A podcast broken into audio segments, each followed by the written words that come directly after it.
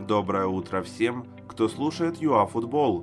Мы подготовили для вас дайджест главных новостей за понедельник, 25 мая. И он уже здесь, в ваших колонках и наушниках. Контракт Шевченко, тренер Мандзюк и травма Златана. Начинаем. ПФЛ разработала 4 варианта выхода клубов в элиту, а также варианты борьбы за сохранение прописки во втором украинском дивизионе. Ситуация очень сложная и неоднозначная.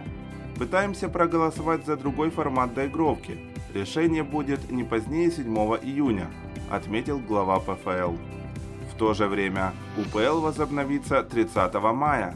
Пока это не окончательное решение, но наиболее вероятное. Все 12 клубов первенства желают вернуться именно в намеченную дату. Теперь это решение должна утвердить УАФ. Главный тренер сборной Украины Андрей Шевченко и его штаб получат предложение продлить контракты на 2,5 года до чемпионата мира 2022 года в Катаре. Источник сообщает, что официально о соглашении объявят в начале июня. Экс-игрок Днепра и сборной Украины Виталий Мандзюк теперь будет работать фитнес-тренером в Колосе. Он уже приступил к своим обязанностям. В чемпионате был большой перерыв из-за карантина. Сейчас команды будут не в лучшей форме, но благодаря матчам вернут свои кондиции, сказал Виталий.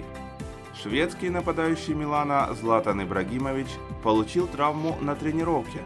В самом конце занятия ветеран исполнил рывок, после него почувствовал боль в голени, остановился и покинул поле.